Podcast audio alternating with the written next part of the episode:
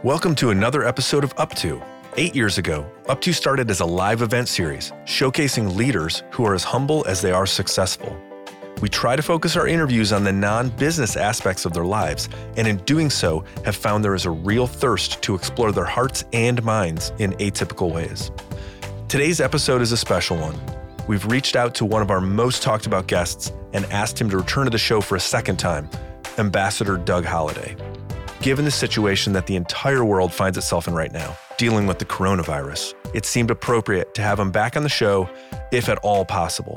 Doug Holladay is incredibly eloquent when speaking about the perils of isolation and loneliness, a few of the challenges that many of us are facing currently.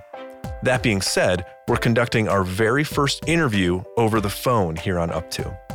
It starts off a little bit slow, but as Adam and Ambassador Holladay get comfortable, the conversation overflows with valuable insights and powerful takeaways.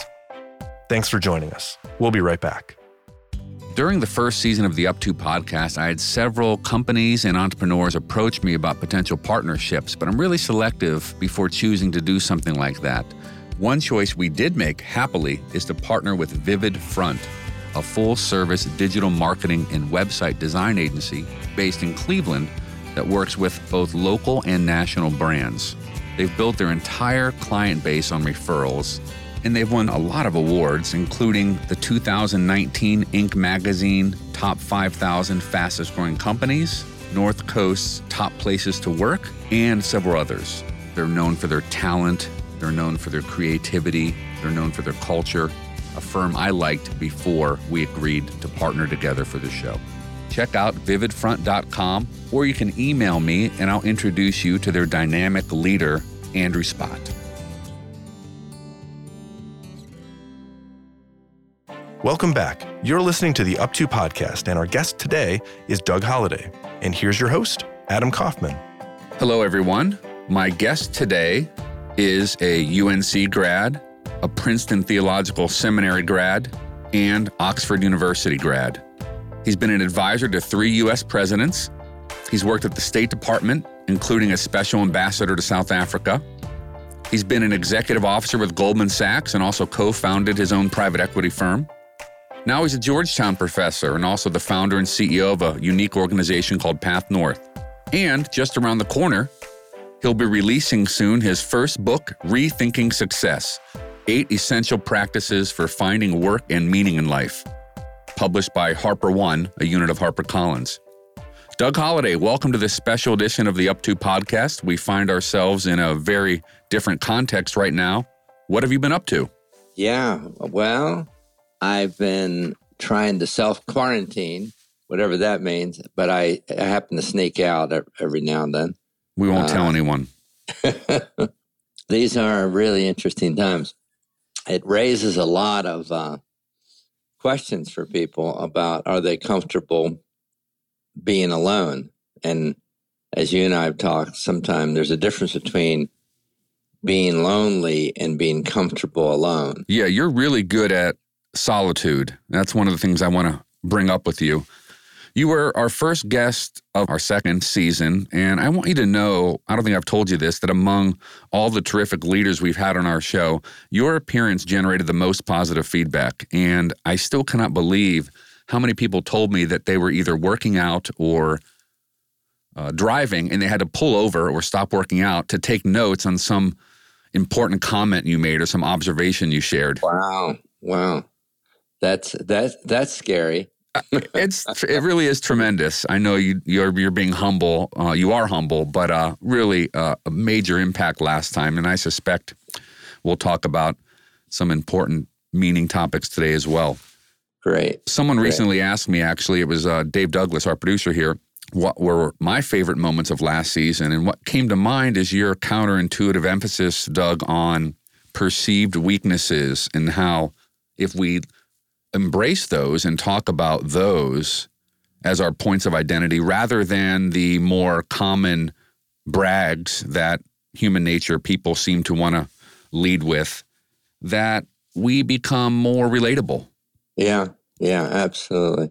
Absolutely. You know, our our point of identity with others is not our strengths, but our weaknesses. And that's the connecting tissue. But most of us are, are terrified to go there because we've been told to project, you know, an external kind of persona or image that sometimes doesn't bear any resemblance to the to the real, you know, self. And so, what I'm trying to do myself and encouraging others to do is try to align both of those who you are inside with what you project outside. Mm-hmm. So, so when you start to risk it a little bit and share that you may, you know, you might not know the answer to something, or you, you know, you, you wish you were a better leader. Telling your team these things or, or your board of directors, it does almost the opposite from what you think. Instead of instead of making you appear weak, it, it makes you strong because they all know uh, that that they aren't as advertised but we all it's almost has to be someone has to do it first and begin to take the baby steps toward uh, being much more authentic and real but that could become contagious in a good way and i was yeah. reading also your recipe for an oddly rich life uh, preparing for today mm-hmm. and it mm-hmm. include one it included one of the points similar to what we're talking about i think it was becoming the authentic you becoming yeah. the authentic you, revealing weakness. Like, why is that important? Well, you know, you think of it right now. I think people, what they're drawn to, if you think of who you're drawn to, you're not necessarily drawn to perfect people or people that have just in an as an end in themselves have have achieved a lot. But what you're drawn to is authentic people. Some of them could be achievers, but some of them could just be very normal people who are who are really comfortable in their own skin. And so so the more authentic we are and the more we get in touch with ourselves, uh, the more comfortable we get, the more relatable we are, the more connected. All the things we long for that that this loneliness epidemic only highlights in, in the whole culture. Uh, you know, we get these things because we're starting to admit our fears, our questions, and and that's okay to admit them. You know, to You've really positively affected me on that. Excuse me. I'm I'm sorry. We're doing this for the first time. I'm taking a risk by doing my first podcast without having a guest in front of me. So forgive me if there's a bit of a interruption moment there, Doug. I'm sorry. No problem. I need to be interrupted. but what you were just saying, you've you've taught me to do that, to embrace my perceived uh, shortcomings and my fears, and I feel like I've seen the positive effects of that. So thank you.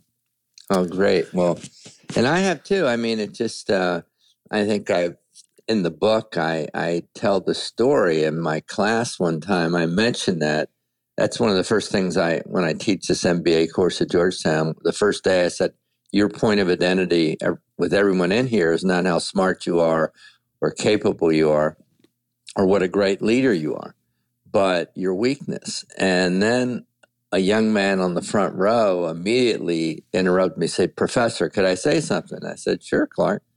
And he said, You know, I, I've been trying to get in this class for a while and I finally got in, so I'm going to be all in. Hmm. And this is the first five minutes of class. He said, You know, I've always been strong academically, but um, I really lived in the shadows because I had a debilitating stutter. And I just caused me never to interact with people. So I was always alone. Uh, as you know, very strong academically, as mentioned. But he said I went to an Ivy League school my sophomore year. He's telling us this. I decided I was going to take my life because mm. I, I was so isolated. And he said, before I did it, I'm going to go up to some people and just tell them I can't string three sentences together. And he decided to do this. Now imagine that. He's telling the class this. And then he said, I had two discoveries when I did that. First, the more I shared and tried to speak, I started to get more comfortable speaking, and it was really amazing. And then, mm-hmm. second, the more I shared my weakness, other people started sharing those. And for the first time, I felt connected. And then he paused almost like for dramatic effect. He said, Guess what else, Professor? I said, What, Clark? He said, I am I'm the student body president of you know the MBA class here at Georgetown. Mm. And I have to give speeches all the time. So I, I, being a you know smart aleck, I, I said, so so class, you're all superstars in here. Clark has revealed a massive failing and a weakness. Shortcoming. How many of you during our break want to go out and you know get out of this course, go to the registrar and transfer? How many of it? Obviously, no one raised their hand. I said, right. how many of you feel safer in your own weakness and and and and mistakes and failings? Everyone raised their of hand. Of course. Said, if you learn nothing else, this is the life lesson that'll transform the way you lead that authenticity Clark shared became, I'm sure, very contagious and others started sharing. How, how, about you? Are you doing that? Are you good at being authentic?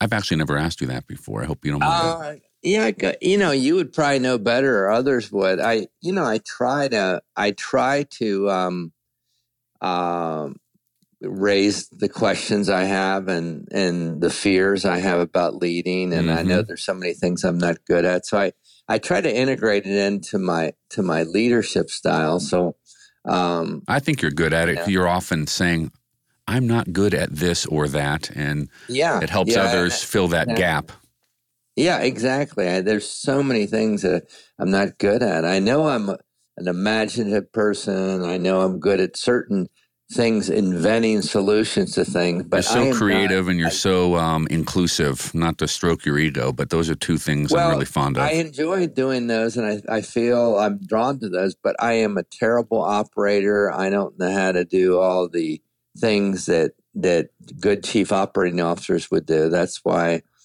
you know people like Melanie are on the team and mm-hmm. and others. They're so good at these things. Right. And, Right. Uh, well, let's switch now. We'll, we'll take you off the hot seat of your own authentic shortcomings. Switching to the uh, undeniable, most important topic of the day, the coronavirus. You and I are not experts on that. Yeah. Uh, so we'll leave others to address that, but we have to acknowledge it. It's had an impact on everyone, everything in society. So, how, how are you doing during these uncertain times? Yeah, good question. Uh, we started something with uh, my family yesterday. We're going to do a weekly call just to check in, and mm-hmm.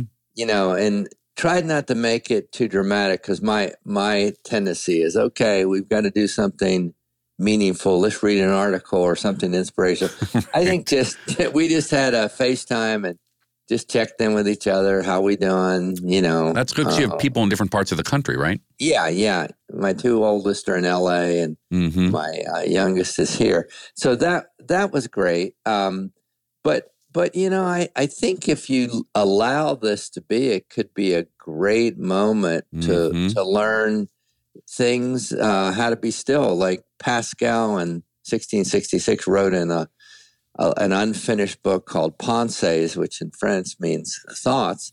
He wrote this: the you know the fundamental problem of a person is never learning to be alone within four walls.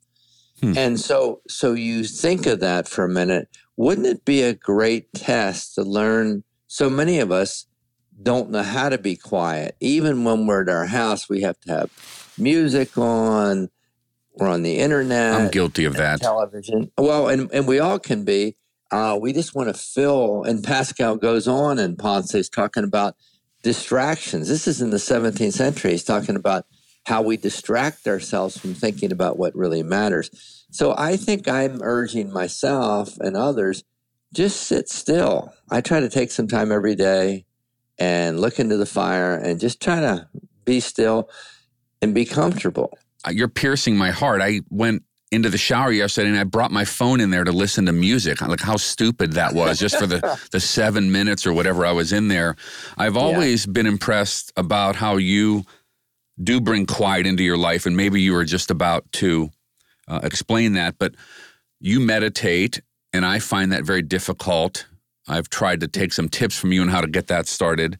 And you also, I believe, you take very high achieving leaders on a solitude retreat every winter. Isn't that correct? Yeah, yeah. So in Path North, we try to do disruptive things that that almost deny people um, certain uh, aptitudes and defaults that they can always, you know, run to. So you were there a number of years back. We went to London and we went to a restaurant called Dans le Noir in the Dark, Mm-hmm. run and owned by blind people. So you go in and, as you remember, it's pitch black for two hours, and it it's unsettling to, Quite. to deny one sense. Well, I realized for me when I was in graduate school at Princeton, I met a monk once, and he asked me to come out to the monastery. I went out there, and I realized that this could be a great exercise to just go out, spend time in solitude like the monks do. So we've been doing this at a place in Berryville. It's a Trappist monastery, about an hour and a half outside of Washington. And we take, you know, hedge fund managers, CEOs, business owners, and for two and a half days, we are together, but alone Mm-hmm. and it's very different experience being in community and being together but but really not talking. So think of it. You eat together. There are seven services a day. The the you know the the trappist tradition you go through this and they chant and you can go to those or not go to this. Some of our people have a real faith that come on this thing. Some don't at all. Mm-hmm. and summer seekers, as C.S. Lewis called it, and and they go, but it is powerful. It's unsettling. We tell them there's going to be moments that are really hard when you're walking and you pass somebody. Do you touch them? Do you smile? Do you say hi? And we say, look, this the greatest gift you can give each other is just just be in your own world and just let go. But I urge people to we give them a, a diary ask them to write down what bubbles up what are your fears what are your concerns uh, what what about this experience? And i have to tell you the people that have gone it's been transformational. We had one guy that manages money for about 20 of the most powerful families in america and he went and his wife called me up about a month later and said what happened to my husband? He is different.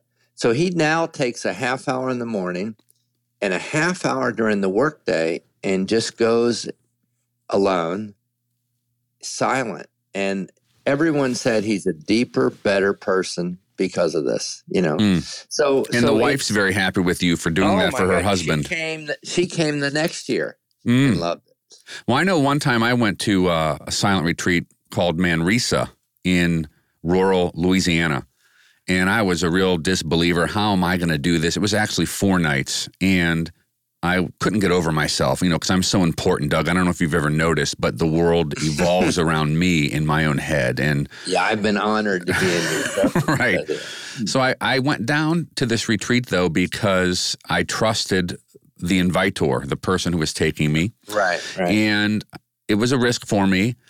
And the first meal, like you're describing, where you can't talk during meals, it was like 10 men around our table. And I noticed that at my table, and we're not talking, but I noticed that the owner of the New Orleans Saints, Tom Benson, he has now passed away, but Tom Benson was there, and the editor of the New Orleans Times Picayune newspaper. And I thought, if those guys can like turn it off for a few Yeah. hours or a few days, little old me, I, I can do it too. I should be able to do it. The world will be fine without Yeah. me emailing and talking for a few days. Right. Yeah, good. That's great. No, I it, it, you really have to be brave to do this. And part of it is getting comfortable in your own skin. It's, Right. it- you know, it's an interesting quote by E. E. Cummings. He said, To be nobody but yourself in a world that's trying to get you to be everyone but yourself is the bravest thing any of us could do. Everybody And but you yourself. I love that. It's it's really brave to really try to discover who you are because we've all we all try to adopt certain personas and, Mhm. and imagine views of what success is and what it would look like and and we're trying to always project all these things. I mean, the whole advertising culture is built on the fact that we're dissatisfied. And you know, you really you really say how how can I get comfortable with just me? And you know, you really think of this thing dust to dust. Mm. You know, we're we're we're gonna someday be alone and on that deathbed and just learning, you know, are we terrified with that? Can we learn how to do this? So, so anyway, it's been a great learning for me. Mhm. I think that you know, I I love doing it. You know, a couple friends we said we've got to do this longer because you know the last time I had, you know, I invited Raj Shah, the CEO of um, Rockefeller Foundation, and Raj flew right in from Davos, so he was really in the hyperactive world of Davos in Switzerland, and showed up. And you know he was on that hyper zone, and then all of a sudden you could just see the peace take over. You know, Mhm. hour by hour, day by day, and he just loved it. And everyone says the same thing after two and a half days. I needed more time. One of my other mentors, you're talking about the timing. You've met Jim Jameson and you had him Yeah, speak at your class. Lovely guy. He has companies in six different countries, uh, four different continents, always busy, always on the move. Yet he takes two weeks, two weeks a year to go to rural France and to spend time with, ironically, again, monks there Uh-huh. to do something similar. And he swears by it. So Wow, wow. whether That's- it's two days or Uh-huh. two weeks, I think uh, any of this um, can can make us better versions of ourselves. absolutely, and it can start small. I did it with my class. I just finished it last time. Thankfully, we slipped in before they closed down Mhm. started closing down all the schools. But um, you know, I had them go off for an hour. I said, "You can't take any technology, no pen and paper," and it was it was terrifying for some. Now Mhm. this is amazing. So the average age is about thirty, but terrifying for some, and some of them said this was transformational. Just one hour. So I just urge people start small, baby steps. Go for a walk. Right. Don't don't take any electronic stuff. Just observe. What about all this additional alone time we have right now? How do we make the most of this solitude without it becoming a time of loneliness? Loneliness is often one of your favorite important topics. So how do we Yeah. how do we make the most of it without it becoming a problem? Yeah, I think a couple things I've been thinking about. Um, you know, you need to have a little bit of structure in the day because I think what terrifies people, Structure in the what- day. That's good. you know, what's terrifying people right now about this virus is the ambiguity. It's almost like if you knew the worst, you can step up and and you say, okay, I have cancer. I, you know, you go. Let's through- develop a plan. yeah, Kubler Ross has the you know the five stages of grief you go through, and you you go through those things, and the last stage is acceptance. You go from denial number one to acceptance, and sometime in this case, I, I'd say some people are in different stages of that. They go through an angry stage, and Right. and and a question, and a blaming, and all these victim things. victim stage. Why me? Yeah. Why why can't I go to work? Or Right, right. why can't and, I visit my mother in a And why why did I lose so much? And who, whose fault is it that my portfolio is down Right. a third? And Right. you know, I'm terrified and fear. So so I'd say number one is to understand that fear, the biggest the biggest challenge today is ambiguity. It's like no not knowing how long this is going to go on. What are the long term ramifications for our society and our world? And it's it's almost like I had this friend uh, Jimmy Morton. I mentioned this in the book. I think about he was a tennis player, played in college, and I remember he went through a very difficult time for two years. He could not get a diagnosis. He was losing weight, had all these issues. And then he called me up one day, ecstatic. He was just so happy. I said, Jimmy, what's going on? He said, Finally, I got a diagnosis. I said, Must be good news. He says, It's not. But I finally know the diagnosis and I Mhm. can arrange my life accordingly. And I think that's the challenge that people are facing right now. They don't know what in the world Right. This means. Are we going to be in this same state in a year? When is my Are child going back to school? Yeah, exactly. And and all the the issues that are caused by those kind of vagaries. And uh, I think in the middle of that, what we need, it was almost like a Churchillian call. The thing that happened with Churchill in the midst of the darkest hour in London and England, uh, he would really, you know, speak out and give a vision. We can do this. Trust me, I have it. And he had built up the social and moral capital Earned to really trust. call the nation. Yeah. So so so you almost need leaders right now who who believe for us even when we can't believe for ourselves. We're going to get through this. You're listening to the Up To podcast. We'll be right back. Hello, my name is Adam Kaufman, and I'm thankful you're joining us today on the Up To podcast.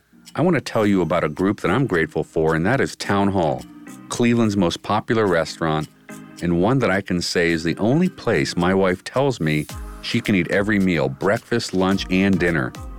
Town Hall was the first all non GMO restaurant in the U.S. a few years ago, and they're now expanding into Columbus, Ohio soon. I'm also very selective about who we choose to partner with for this podcast, and it was with open arms that I embraced the idea of partnering with Bobby George and Town Hall. To learn more about what they're up to, you can visit townhallohiocity.com. One of the aspects of podcasting I enjoy the most is the ability to delve into long form discussions without any interruption other than a periodic commentary about one of our partners. I'm grateful that Calfee, Ohio based law firm, has agreed to partner with us. They have offices throughout Ohio and also in Washington, D.C., in New York, and Indianapolis, too. They are a full service firm, every type of legal need. One example I'll share right now, because so many of our listeners are entrepreneurs, is not too long ago, a friend of mine sold his company to a public corporation. And with that came some restrictions and ramifications on his future employment.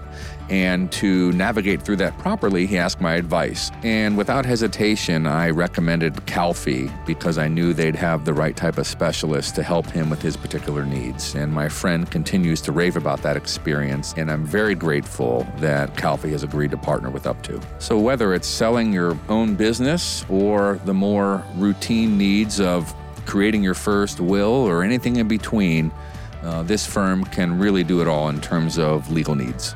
Once again, the firm is Calfee. You can find them at C A L F E E dot com or on the Up2 Foundation website.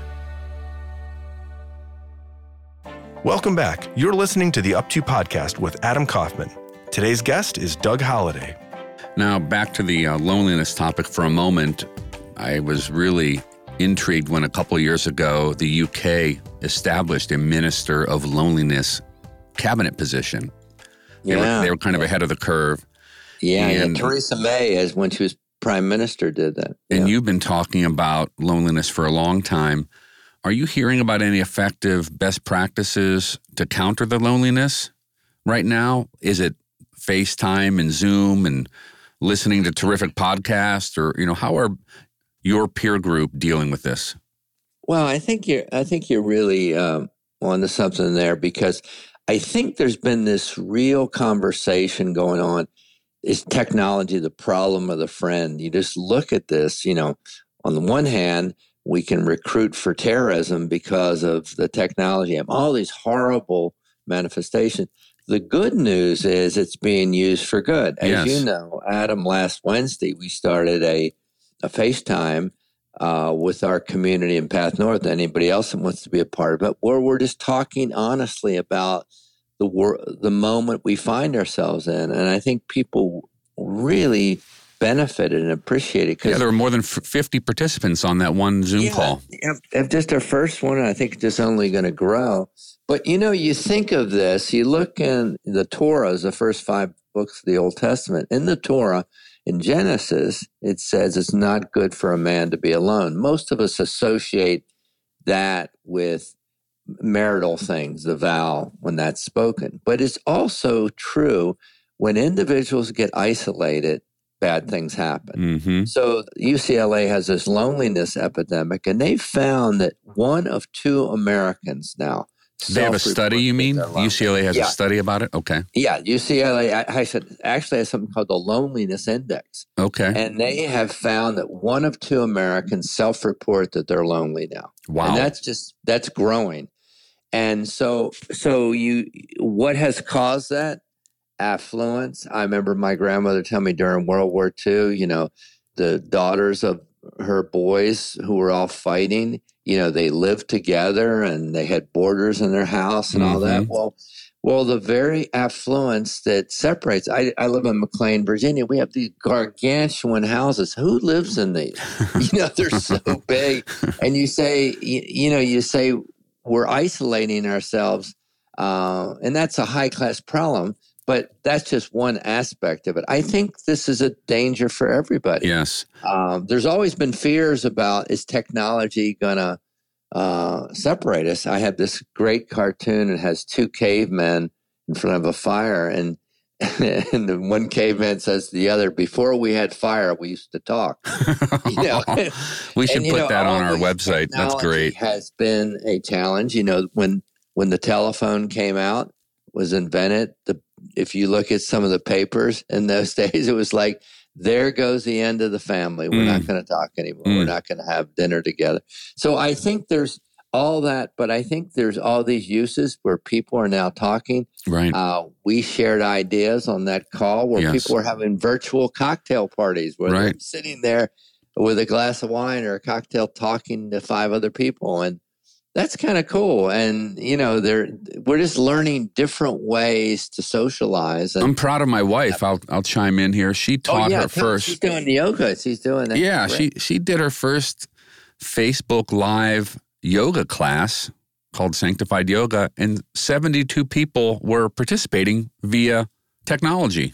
It was, it was so amazing from different states, of course, and I think even yeah. one from Australia. So I, I just fantastic. I, I'll I'll tell her you said that. Thank you. I'm so proud of her because I think we need to venture out and try these things. Maybe some will fail, but some right. some will work. Yeah, take the um, risks. Yeah, take the risks. But I think I think we have to, you know, try things, and I I think getting out of our comfort zone, saying, okay, I'm gonna I'm gonna try to connect in this new way, and for some of us that did, you know, that are that didn't grow up with all these technologies that are part of our, our life in the way that they are for millennials and others. Right. It's it's challenging, but it's wonderful. You know, we're moving next to your new book, but first, I just had a conclusion listening to you. I mentioned the UK having a minister of loneliness. We don't have that position in the United States, but if I were president I'll commit right now, you will become the minister of loneliness. this is such a good uh, area of expertise for you. So, congratulations for that. Oh, thank you. it's funny. It's it's just a it's an observation, and and the observation is I don't care what level of success you have, whether you're a middle school principal or you're athletic director or you're a CEO of a Fortune 50 company, it's all the same. Yes. When you arrive at some level of success, the unintended consequences are to isolate you. So you have to develop strategies where you can break out of that cocoon because it's it's not a happy life and it's it's you know, lonely at the top really is true and the higher the top yeah the lonelier it can definitely be yeah Absolutely. Absolutely. So, okay, tell us about the book, Rethinking Success, published by a unit of HarperCollins. Congratulations. Thank you. What inspired you to write it? Who, who's your audience? Um, well, exactly what I just said there. The people who have experienced the unintended consequences of of success, and they're saying there's got to be more. So, you know, my class that I teach, an MBA class at Georgetown, I I talk about that. You know, Aristotle called it a life of thriving. To have a life of real thriving and purposeful, I talk about you have to add, you know, ask yourself 10 questions. So this is a variation on this. This is eight principles that that really are important to look at. Mm-hmm. And, you know, I look at like the importance of really understanding what is success and failures. Like that poem by Kipling called If he talks about those two imposters. And isn't it interesting? He didn't talk about the imposter just being failure.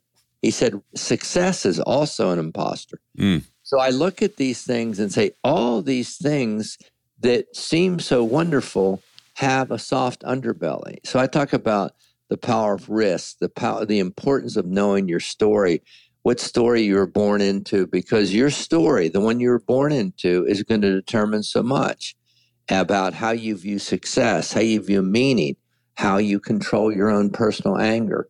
And some would say, well, so what's what's the difference between this book and great writers like David Brooks, Arthur Brooks, Adam Grant, Daniel Pink. They're all smart. Well, number one, they're all much smarter than I am. number two, I think it's like the Hamilton musical. It says where Hamilton singing, I, I just, I want to be in the room. And I think I've had the benefit of being in the room, you know, at the Goldman Sachs, at the State Department, at, at, at the White House, you know, private equity, where I've been in the room with leaders and really seen them under pressure and make good decisions, bad decisions. So I, I've had the privilege of being trusted by a lot of really interesting people. So I've brought a lot of the richness of those experiences uh, into this conversation. You know, uh, I think of one. You know, when I used to, I used to stay with Laurance Rockefeller on Fifth Avenue, and I remember one time he's deceased now, but I said, I said, Laurance, what is it like to be a Rockefeller, mm-hmm. you know, after we're drinking his great Bordeaux.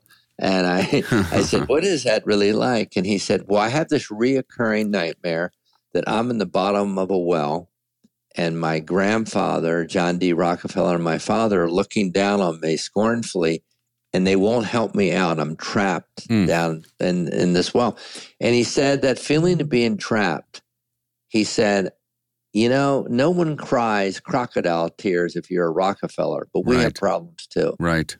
And so I, you know, I, I've had these incredible experiences that have taught me, well, if people like that uh, have fi- experienced this great isolation and loneliness, no matter how much they have or how much they've accomplished, maybe it's okay for me to be authentic and honest yes. about my questionings and my my struggles. Well, you're meandering towards a question that I wanted to ask today regarding the book. I liked uh, in the outline the importance of knowing your own story. You just mentioned that.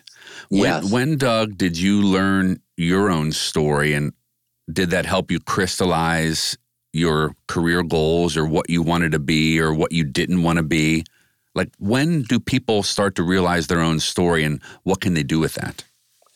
Well, I, you know, it's on an unconscious level until someone asks you the question. So I see the lights go off with CEOs I work with and, and with my MBA students when I say, you know, if you grew up in an angry household, that's what you've seen. I don't care. And I, I just finished a book by a psychiatrist that it doesn't matter what you were taught by you know all these parenting strategies. Mm-hmm. What you observed is how you're going to act. Mm. I mean, that's scary for some of us. It is. All of uh, us who are parents. Yeah, because some of us have grown up really angry, violent families, and and sadly, we're going to reproduce or reenact that stuff unless we do two things. One is be honest about the story we're born into, and two, make different decisions.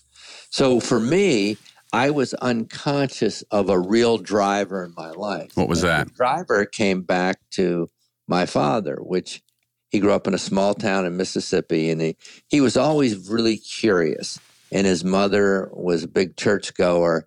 He tried to go there, but he would ask questions. And in those days, that was not celebrated or invited. So my father increasingly felt disconnected from things of faith and actually became an atheist. So hmm. I actually grew up in an atheist family. Okay, uh, which is kind of unusual, you know, uh, where you didn't you didn't have any input in that way. But I realized that my whole life, and that, this didn't happen until two years ago, where I was talking to the editor at HarperCollins, and he said, "Doug, why have you your whole life tried to create these safe spaces?" For leaders to explore what really matters most. And a, a light went on, and I said, I am trying to create the kind of space that I wish my father had. He never had a context to explore hmm. because all they cared about, they just believe, don't question, don't don't be curious. And so that's been my whole life. And whatever circumstance I've been in, I feel like I've asked those kind of questions of the leaders I've been around, and hmm. I've you know, unwittingly created those those kind of spaces. Thanks for sharing that about your your own family. Uh, you mentioned earlier a lot of this takes bravery, so I know it's no big deal to you, but not a lot of people would share that. So thank you. Let me ask mm. you: Do you still have any relatives in Mississippi? There's a reason I'm asking. Um, I think I do. Yeah, I've got a couple uh, doctors and and where are they the by i'm trying to think where oh. they are mississippi well they're in mississippi that's all i need to know because i'm going to keep going here because for some odd reason we've had up to listeners in every state in america other than two wow. and one of them's mississippi so wow. hopefully wow. you being on up to will get us downloaded in that great state of mississippi I'm being flippant, of course, uh, after you shared something important. Uh, Doug, the theme of the Up To podcast is featuring leaders who are as humble as they are successful. And one of the tenets of your book is about gratitude. I found uh, this quote preparing for today's conversation Humility and gratitude are the twin characters of happiness. This isn't from your book, but humility and gratitude, so something important to me, something you're focusing on, are the twin characters of happiness. And a man named Richard Edgley said this, and he's a senior figure in the Mormon church leadership, interestingly enough. But I really loved how those two character traits um, were cited together. Why is gratitude uh, in your world, in your view, so important? Well, I think gratitude evokes to me pausing and observing around you. We're all we're such a striving culture. I want more. I want to do more. That's for sure. But but what gratitude does forces you to step back and be quiet and remember and recall and just say, "Wow, there's a lot working. There's a lot good in my life." You know, in other words, you don't have to make a list of all the things that suck in your life. They're all oh, right. You say, "Oh my gosh, I wish I had this. How am I going to pay for this?" We think oh, about it too much. Yeah, we think of it. We're obsessed with it. But what gratitude does, and neurologists tell us this. A lot of research on this. That if you just step back and every day just think of two or three things, it does. They don't have to be dramatic, but I love this dark roast Italian coffee I just made. I like just sitting in front of the fire, uh, just just capturing yes little things and writing them down. It's unbelievable what this does to your perspective and your your outlook toward life. It's a discipline. And the problem is everything today is more, more, more. It was almost this guy, uh, Jim Barksdale, who started uh, Netscape. Netscape, so, I remember that. Yeah, he sold it for billions of dollars. And I think it was either Fortune or Forbes used to ask him every day how much money would make him truly satisfied. Mm. And the first year was like two million. Then he got wealthier. He got up to a billion, and he was worth billions and billions. And he he finally said, "Is there any number where that would really make you satisfied and feel like you are where you are?" And he simply said, Well, for one day, I'd like to be richer than Bill Gates, but that'll never happen. Oh my gosh. But, but you almost say, for all of us, there's these subtle, subtle markers that we say, if only I had this. So what gratitude does is it enables you to develop a language and a practice of contentment. So gratitude enables you to say, wow, I have a lot. I I've been really blessed. And that's a great aspect of gratitude on oneself, like how that positively benefits me if I feel grateful. Yes. You also yes. talk about and you put it into action all the time. You bestow gratitude on others, so I know how that makes me feel or others feel when you thank them for something. Uh, yeah. Everyone deserves more thank yous than they receive. And yeah. the most humble people say, Oh, it's no big deal. That's fine. Sure, I'll go on your podcast. But I really am grateful when you take time out on your morning to do something like this. Oh, thanks, Adam. Well, well, there's an interesting guy, and this is a little terrifying what he came up with. There's a guy named Dr. John Gottman, and I think he teaches at the University of Washington, but he's kind of the leading expert researcher on on relationships, and he counsels people, but he also uh, does a lot of research on this. But he came up with this metric. He can observe, like if he meets with a couple for an hour, whether they're going to make it long term. Mm. And he said, he said it's simply this: for every negative interaction you have with a significant other, whether it's you know your partner, your wife, a business colleague, for every negative one interaction, you have to have five positive. Now that's stunning to me. That is. That, that he his research has pointed that out. And it's really hard to do if you think of it. It's easy to kind of criticize, God, why don't you take out the trash? Very easy. You know, you're this, you're that. And you just think to find five things. So so I would say uh, there was a book written in the uh, 80s and it was called The One Minute Manager. And Oh, it was yeah. a small book, but it had a great theme. Very It popular. said, catch people doing the right thing. We all, we, I always catch our teenage son, oh my gosh, brush your teeth. You, you're always late. I mean, it, you can make that list and it goes on and on. But if you catch them and have the same, you think about where's the energy go in a relationship? It's usually negative. right. But if instead of that you said, "Hey, Adam, I got it. would you come to my office? I got something I got to say." You go, "Oh my gosh, hey, I just want you to know you were so fabulous in that that interview with Mm. with Joe. Thanks. That was just really good." And it's like, wow, affirming. People need to be affirmed more. And you Yes. are really good at that. And I loved how that was a major point uh, in your new book.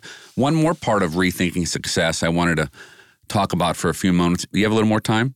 sure. The I think I have I have a couple weeks. That's No, right. That's No, right. We all do. The importance of taking risks you talk about. Why is that important to helping us become better versions of ourselves? Well, I, you know, it's funny when you when you look at the data about about uh, people in their last days. When you ask what would you have done differently, right up at top is taking. I should have taken more risk. Mm. and part of it is they feel like they lived their life safely, and there were things they wish they would have done.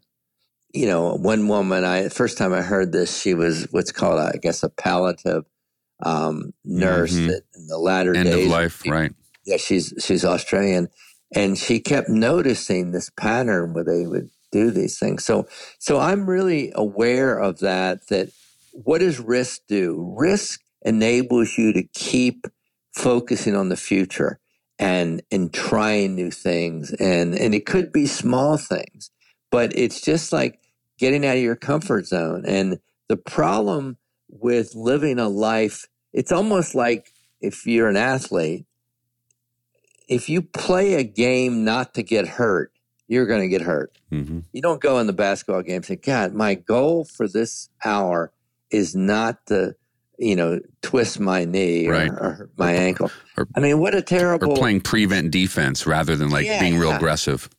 But if you if you otherwise say, you know, it's to live, it's to there there are some risks, but I really want to feel alive. I want to try some things.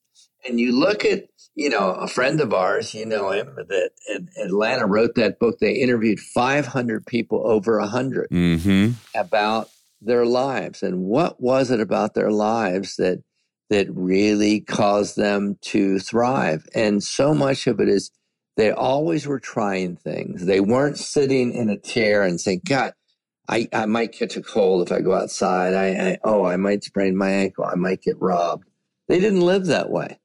Most of, as as Ronald Reagan used to say, most of the fears we have never happen. So so you think of it, all that we have is this moment, but we contaminate the present moment by regrets about the past, which we can do nothing about, or fears of the future. The only moment we have is this moment, just learning to be present. And it's a really tough thing to do because we are always trying to plan and how to do this. And we all need to do some of this, but we need to also learn how do how can I just be present with the people I'm with? It it breaks your heart sometimes. You'll see people in a restaurant, you know, a couple with their two kids, and every one of them are on their devices. Right. And it's like we're every place but where who we're with. And I think developing presence is really uh, a habit we need to, you know, rediscover. Do you think you're good at taking risks? I know for me, it was a risk to try a podcast. I never Uh-huh. played on a platform like this and would have been much easier to not try it and certainly downside scenarios could exist in being embarrassing or lisping or not having good guests or not having listeners, but uh, I decided to take the chance. Do you think you're good at taking risk? I think I am with some. You know, I think I've gotten comfortable, and part of it, as I I look at my life, I've never been really that qualified for anything I've done, and I just right. there's been a confidence, and I think because I was loved well growing up, that I felt uh, in my story, I felt confident to uh, try things. I think when you feel unconditionally loved, it's the consequences aren't that great when you fail, but you just see how people are so fearful. Did I dress the right way? Did I say the right things? How do, am I going to behave correctly? You know, that's all product of, you know, it's all about you. And instead of saying, you know, I'm just going to go there and be about others, I'm going to try to take a risk and love others and leave me behind there, mm-hmm. you know, my self absorption. Well, I love how you um, weave a lot of these topics together, and I see you playing them out in your own life. I remember around Christmas time, you showed me your. I don't think you called it your gratitude list, but maybe it was things you were thankful yeah. for or prayers, yeah. and, and yeah, you lam- gratitude list. Okay, it was, and you laminate them and you keep them, so you've had them for many years.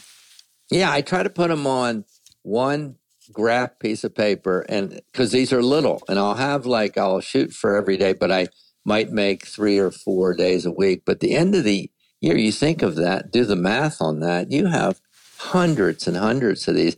So I just said, oh, you know what I'm going to do? Every year I'm just going to laminate that. So I have these thousands now of just things that are for which I'm grateful. And, and there are a lot of them are inconsequential and small. And do you keep that just for yourself or do you show your family? Or I think it's no, just for you. I just just for me. That's just for me. But maybe someday they'll want to see them right, right. That'll be in the next book, maybe, or at least one year's version of that. I, I loved seeing that, and I don't have such a written list. It's a mental one, and I will tell you that on my mental uh, gratitude list, uh, near the top is you joining us today. It's been a wonderful gift to have you share your heart and your mind and some of your life experience with us, Doug, today. Oh, thanks. I really, really appreciate you. And well, I appreciate you, my brother, and I, I, I think it's I think it's great what you're doing. You've got a great voice for this, mm. and you've got a great manner that's inviting and allows people to really explore things honestly. Well, thank you. And you give them time to do it, which is great. I really appreciate that. Thank you for that. Congratulations on Rethinking Success. I'm positive it'll be a bestseller, and I know folks can pre order it on Amazon right? Great. Well, thank you so much. Okay. And to all of our listeners throughout the U.S. and around the world, we do thank you for listening today. Wishing good health and important family time together during these uncertain times. Lord, have mercy on us all, and thanks again for listening. We're thankful to Doug Holladay for joining us on such short notice. We also appreciate his honesty and the encouragement that he's given us in dealing with the isolation that's required in order to gain control over the spread of the coronavirus. We wish you and your family all the best during this stressful time. Up To is a production of Evergreen Podcasts. A special thanks to our producer and audio engineer, Dave Douglas. I'm your host, Adam Kaufman, and thank you so much for listening to the Up To podcast.